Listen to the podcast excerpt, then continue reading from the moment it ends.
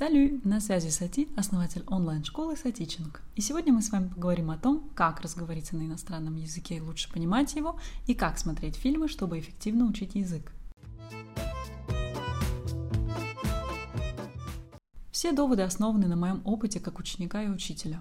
Очень многие ошибочно полагают, что нужно жить в стране, чтобы разговориться. Я же вам скажу, что язык вполне можно выучить, даже ни разу не побывав в стране. И наоборот, есть люди, живущие в стране 5, 10, 15 лет и не говорящие на этом языке. Может ли язык сам выучиться? Ответ однозначно нет. Это работа, причем огромная, и я это постоянно напоминаю своим ученикам, которым уже не терпится говорить на языке свободно. И, конечно же, себе самой, ведь я тоже изучаю испанский и хочу поскорее говорить, как в фильмах. Расскажу вам свою историю изучения языков. Когда я только переехала во Францию, мой английский был сильнее моего французского, потому что первым иностранным языком в университете был английский, и я всегда больше работала именно с ним, нежели с французским. Я очень легко могла общаться, писать длиннющие анализы текстов, знала все ошибки русскоговорящих в этом языке. Еще бы, за моими плечами было 6 лет ежедневного английского, две дипломные работы, куча прочитанных книг и просмотренных сериалов на языке, плюс еще преподавание. Я знала все особенности акцентов и много того, что положено знать лингвисту в изучаемом языке. Я была правда сильна в английском, даже носители удивлялись и принимали за свою. Почему была? Потому что сейчас я не говорю с такой же естественностью, а иногда и вовсе не помню какие-то базовые слова. Вместо них возникают французские, которые я употребляю теперь каждый день. Да что уж тут говорить про английский, у меня французские слова лезут даже в русский язык. А забытое, кстати, легко восстановить, если немного поработать с языком. Стал ли мой английский божественным и естественным благодаря доскональному изучению всей грамматики? Да нет. Или после изучения 500 слов на каждую сессию по предмету СМИ в университете? Тоже нет. Вплоть до третьего курса бакалавриата я чувствовала, что моя речь была какой-то неестественной, ненастоящей, лишенной естественных пауз и слов. Интонации мои тоже были отчасти русскими, хоть мы и работали над фонетикой в лингофонных кабинетах. В общем, работы было еще много, хоть я и пахала и хотела уже видеть результаты. Что же случилось на третьем курсе, что резко изменило мой английский? А пришлось писать курсовую. И для написания этой работы нужно было просмотреть целый сериал из 208 серий. How I Met Your Mother. Как я встретил вашу маму, так называется сериал. И не просто посмотреть, а смотреть внимательно, анализируя некоторые грамматические явления. Потому что работу я писал на кафедре грамматики.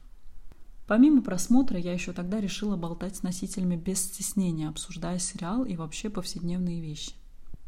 Сколько же я тогда всего выучила.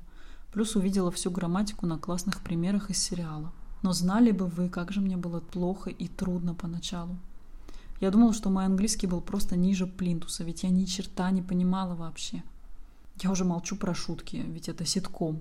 Привыкнуть к языку я смогла, наверное, после второго сезона, а понимать полностью в деталях ближе к концу сериала, когда уже выписала себе кучу разговорных фразочек и привыкла к голосам. Кстати, те же фразочки я потом вставляла в свою речь с носителями и слышала от них тоже. Было так приятно.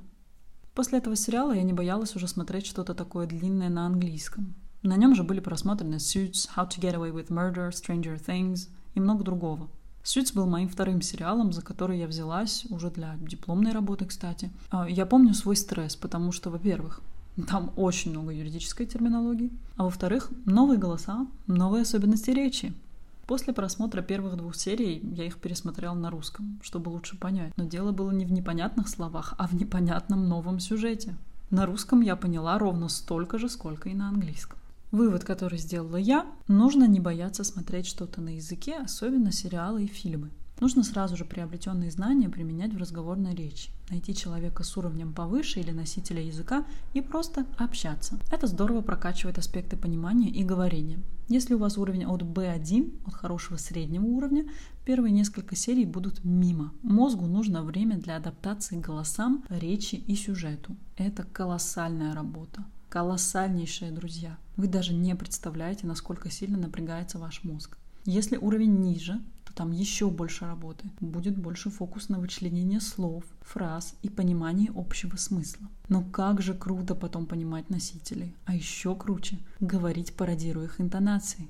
Ведь после тонны просмотренного материала волей-неволей начинаешь говорить как персонажи. На французском до переезда в 2019 году я смотрела лишь один сериал «10%» 10%. Да, я впервые глянула сериал на французском после получения двух дипломов с отличием. И поняла, наверное, только половину, кстати. Шутки были просто мимо, а это был смешной сериал. Зато сейчас, спустя 4 года во Франции, после кучи просмотренных сериалов и фильмов и постоянного общения, могу с уверенностью сказать, что наконец-то прекрасно понимаю этот язык и говорю как французы. Я могла бы с таким же успехом говорить по-французски, не выезжая из Москвы. Просто тогда я ему не уделяла должного внимания. Плюс французский объективно сложнее английского.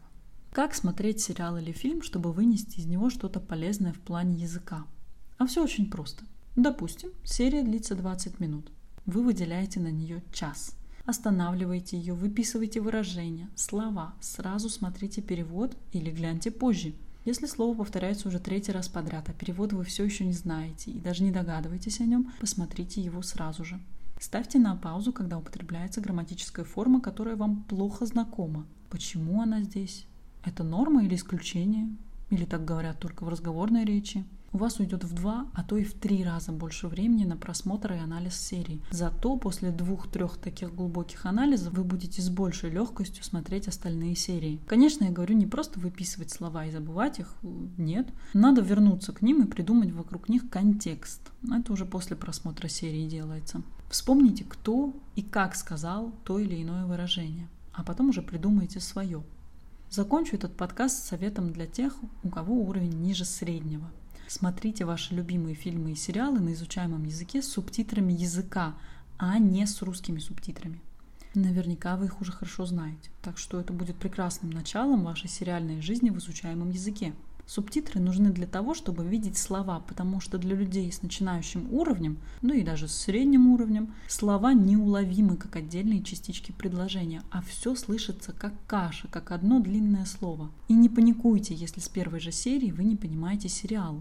Вам надо привыкнуть к голосам, к сюжету, к особенностям речи. А это, как я уже сказала, огромная работа для вашего серого вещества. И помните, вы не одни такие. Мы все изучаем языки, у нас у всех трудности, у кого-то их больше, у кого-то меньше, но мы все трудимся, и это не дается за считанные дни или месяцы, как это обещают маркетологи.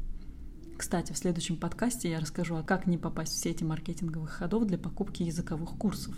А если вы хотите учить французский с фильмами и сериалами, я приглашаю вас ко мне в группу. Осталось буквально одно место в группу B1, B2. Мы будем разбирать диалоги, много говорить, использовать новую лексику и закреплять ее. И все это с юмором, с легкостью, но не без напряжения вашего мозга. Удачи и до следующего подкаста.